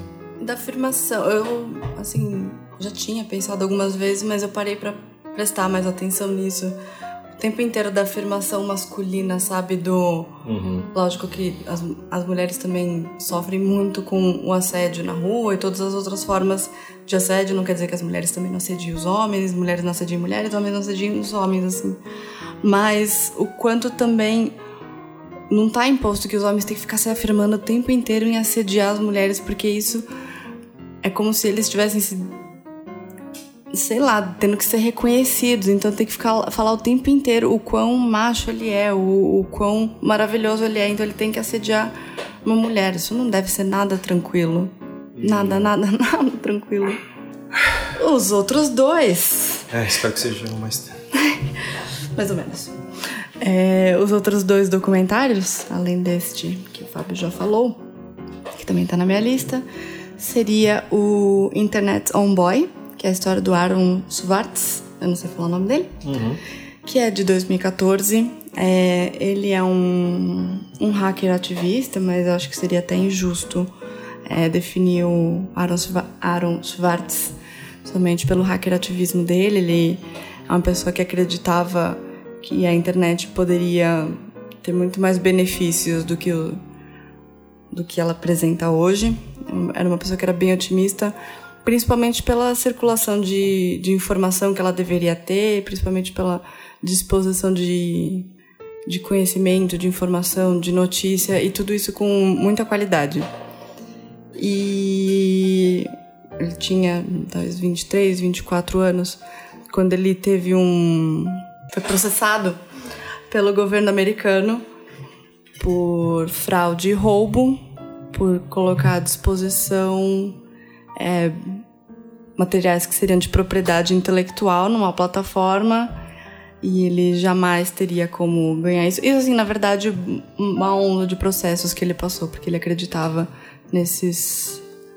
No princípio da, da liberdade da internet. no princípio da liberdade da internet. Acho que ele disponibilizou uns, uns conteúdos de uma biblioteca, né? Isso, Da escola. talvez fosse do MIT. É, do MIT. do MIT. E ele. Com a melhor das intenções, assim, né? E de repente o FBI tava batendo na casa dele. E não tinha mais como escapar. E a partir desse momento, a vida desse cara acabou, né? Ele decidiu se matar. É, eu achei um filme necessário também. Pedrada. Diz muito dos tempos de hoje, assim. É, e com essa conversa sobre a neutralidade na rede também acho que está Sim. muito relevante, fora, claro, que hoje como as grandes empresas dominam todo o espaço cibernético, que não era nada, cibernético foi péssimo, mas todo da, da internet como é contra muito quem os dos fundadores da, de quem, quem bolou a internet. É, começou como uma promessa muito, muito positiva, né? A, a história da web, da web assim. É, né? todo mundo E, tem acesso à informação. De repente a gente tá vivendo um período de. Na verdade, na verdade, mais ou menos, né? Começou como uma rede militar, então talvez tenhamos Sim, um, um quando- círculo. Quando a gente, a gente viu que podia ser uma coisa para troca de informação, parece que o mundo todo entrou num tipo de primavera de, de, de troca de informação, não sei o que, e agora a gente tá entrando no, no- num tipo de. Sabe quando a onda vem, depois ela puxa de volta, assim. É, virou comércio, basicamente comércio uma e pornô, né? É. Sim. Acho que tem uma coisa da, da gente perceber também a informação, e mais do que isso, na informação de qualidade, o domínio dela como uma coisa extremamente política, né? E o que, que a gente tá fazendo com essa informação? Exato. Amo GIF de gatinho, assim, mas acho que a internet não, não tá aí só pra isso, né? E ao mesmo tempo, a gente trabalha numa editora e também o controle. Uh, uh, desculpa. Autoral. O, é, os autores também é, é, um, é algo, um limite muito difícil né, de se fazer, porque o espaço entre a pirataria e a e você espalhar o conhecimento é, é muito tênue. Assim, vários sites de pirataria colocam isso. Ah, estou apenas espalhando uh, cultura. Mas ao mesmo tempo, assim, tem todo. Muita gente trabalha disso e vive disso. Então, assim, é um limite muito tênue também, né? O terceiro documentário é um que saiu recentemente, que é o Jim and Andy. É... Nossa. É pesado? É muito bom. É muito bom. E é incrível. Desculpa, mas assim, te cortar, mas é incrivelmente surpreendente, né? Sim. Eu tinha imagem. É a história do Jim Carrey, que ele. Depois da, da atuação no Mundo de Andy, de 1999. Que ele interpretou um dos maiores comediantes americanos, só que assim, ele entrou numa pira incrível, né? Tipo. Ele não saía do personagem, né? É, ele, eles falam um pouco mais, né? Que existe esse método da, de atuação, que é você entrar integralmente no personagem. Tem até o que eu li assim que o Daniel Day-Lewis, que já ganhou dois ou três Oscars, não sei, nem alguns, mais do que a gente. Uhum. É... Gênio. Gênio, gênio, que homem. É, quando ele tá gravando o filme, inclusive se a pessoa é, é rival ou adversária dele no filme, ele corta contato com a pessoa, pode ser amiga dele. Ele não fala com a pessoa, ele vira a cara. Imagina que medo, você, você de repente vai ter que contracenar com um cara assim. Tipo, o cara não olha na sua cara, assim, cortou, ele corta você da vida dele. E, é, e assim, é, é parte do documentário que mostra os bastidores desse filme e então mostra todo esse processo dele por trás das câmeras de como assim começou a filmagem, ele ele virou o ator. Tony Clifton, não é? O personagem que o Andy Kaufman fazia, né? É, isso. Exato. Exato. Então, assim, ele virou, na verdade, o Andy Kaufman e o dia que ia filmar essa parte do personagem, ele entrava no outro personagem. Mas parece que mesmo a interpretação dele do Andy Kaufman era muito deturpada, né? Parece. O, quando ele tem a luta lá com o, Uhum. o, o lutador, Lutador. Ele fala assim: imagina, o Sr. Kaufman me tratava de senhor sei lá o que, não lembro o nome dele. E o que o Jim Carrey tá entendendo aí é que ele era hostil comigo o tempo inteiro, ele era gentil comigo, era só uma performance, mas o Jim Carrey tá numa percepção tão louca assim do que é o. Esse humor escrachado, esse grotesco, assim, tão grande, né? Uhum. Que aí ele desanda. Mas é realmente assim, é muito incrível de mostrar o processo que ele tem e de como realmente assim, sei, lá, o, pra mim o Jim Carrey tem uma cara de Dumb and Dumber, sabe? Tipo daquele personagem super comediante, super exagerado tal. Mas você vê que assim, ele tem quando ele fala agora, na atual e comenta tudo, você fala assim, tipo, ele tem uma lucidez muito louca, né? Tipo, eu, e, e como a construção do personagem, de como ele entrou e como ele não conseguia sair, como ele. Ele é um cara pirado, só que não do jeito que se imaginava, né? De um jeito tão.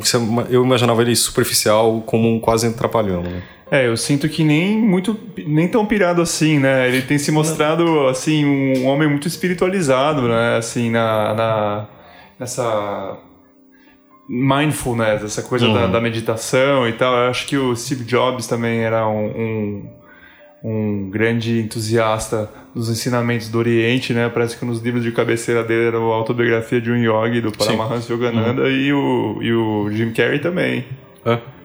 Então é por aí, assim, ele vai pela ironia, mas no fundo a mensagem que tá vindo lá, pelo menos pra mim, tá sendo de Wake up, people! É, Mas parece que ele ficou. É o que ele fala, né? Que ele ficou muito perturbado depois do filme, né? Quando acabou a gravação, ele. Parece que aí ele começou a entrar em umas coisas mais profundas, porque ele disse que ficou um vazio muito grande, né? ele demorou muito pra sair do personagem, né? Ele falou que foi muito difícil. Então, e mas eh, eu não sei. Teve um episódio que acho que ficou relativamente famoso, que ele foi num uma coisa de moda, um desfile de moda, eu vi. e ele foi entrevistado. A gente coloca aqui o link, mas é, fala assim: Ah, o que que você tá vestindo? Não sei o que, por que que você tá aqui? E ele dá uma resposta do tipo: Eu f- tava procurando o lugar mais fútil que eu podia estar. E aqui estou. Então, assim, é, ele faz você pensar de um outro jeito que ele subverte ele- o personagem Jim Carrey, eu acho também. Eu acho que é muito legal. Mas o, o filme, só um PS, assim, ele inclusive me fez pensar. Porque é, o, filme é baseado nas gravações que ele guardou por muito tempo e agora ele tá falando de todo o insight que ele teve. E se ele tiver, tipo, forjando em cima de todo. Tudo em cima de tudo isso, sabe? Porque ele é muito. Não seria de se espantar, né? Não, porque ele é um grande uma- cínico, né? Um contador de histórias absurdo, então faz sentido. Porque o estúdio, na, na época do lançamento, na verdade, não deixou eles lançarem esse documentário. Porque realmente é muito queima-filme pra ele mesmo, né? Ele falou assim: é, vão te mostrar como um asshole. Então é melhor você não, não, não publicar, quer dizer, não, não fazer esse filme, né? Muito bom. Ótima dica. Agora, só pra terminar os nossos melhores do ano, vamos ler o que a Ellen mandou pra gente. Ela não pôde participar, então ela mandou aqui por escrito que vamos ler pra você agora. Ela fala aqui: O último livro de Elvira Vinha foi com certeza o melhor livro que li este ano. O vazio, a incerteza, a instabilidade humana são discutidos por meio da história de João, que narra seus encontros com prostitutas e também com a sua própria decadência. É tudo tão intenso que quase dá pra sentir o cheiro de cigarro barato sob o calor de Rio de Janeiro, onde se passa a história. Foi o primeiro livro que li da autora, diferente do segundo lugar, de Mia Couto, cujo autor já conhecia e sua escrita já era familiar. Ela está falando de Antes Nascer do Mundo. O Mia, nesse livro, fala sobre as fronteiras imaginárias ou reais que deliberadamente criamos usando como refúgio. Trata-se da história de um pai que se isola de tudo e de todos para fugir do seu próprio passado. Eu, que já amava o Mia, fiquei apaixonado pelo livro. E aí, no terceiro lugar, Homem Sem Doença. Por outro lado, é mais tenso que todos os outros. Trata-se das relações entre Ocidente e Oriente Médio. Toca em uma questão universal e diplomática, mas também das questões internas de sua família e sobre o motivo pelo qual ele é caracterizado pela ausência de doença. Recomendo a muito a leitura dos três. A segunda lista da Ellen é sobre as protagonistas de séries que ela viu esse ano. Então, ela disse que gosta da Kim, da Kim, gosta da Kim Schmidt, de Unbreakable Kim Schmidt, porque ela é excêntrica e extremamente genuína. Não há outra personagem como ela. A história toda de sua vida é meio nonsense. Entre estar presa em um bunker com fanáticos religiosos e se adaptar à tecnologia nos dias atuais, mas a personagem me faz rir de um jeito que nenhuma das outras personagens fez, por isso vale o terceiro lugar. A Nola, de Ela Quer Tudo, por outro lado, é uma personagem forte que gosta de sexo e não tem o menor problema de dizer isso. Ela não é exatamente likable.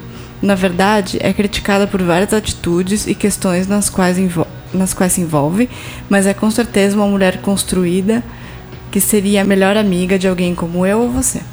Por fim, Olivia Pope, de Scandal, ela merece o primeiro lugar porque é uma mulher forte, independente e poderosa. E a última lista da Ellen Garcia Claro é as músicas mais ouvidas. Ela começa com qualquer uma de Simone e Simaria. Bom, qualquer uma da Simone e Simaria, porque elas são rainhas do feminejo. Depois é Maçandupió, do Chico Buarque. O Chico vem com Maçupió, uh, Maçarandupió, porque traz a questão da infância e da ingenuidade, e leva o nome de uma praia nudista. E, em primeiro lugar, Tu, da Tulipa Ruiz, que é a minha cantora mais ouvida de longe. Ela leva o nome do novo álbum da cantora, que pra mim é o melhor de sua carreira. É isso aí, acho que foram ótimas listas. Muito bem. Vamos terminar por aqui. Obrigado por que você ouviu todo esse programa. Você merece um mini croissant de chocolate que todo mundo que participou vai ganhar também. E é isso aí. Espero que vocês tenham um ótimo 2018, que a gente ganhe a Copa do Mundo e que a gente tenha a eleição e seja um melhor ano dos últimos três, que tá fácil. Semana sim e outra também. A gente se vê por aqui. Valeu!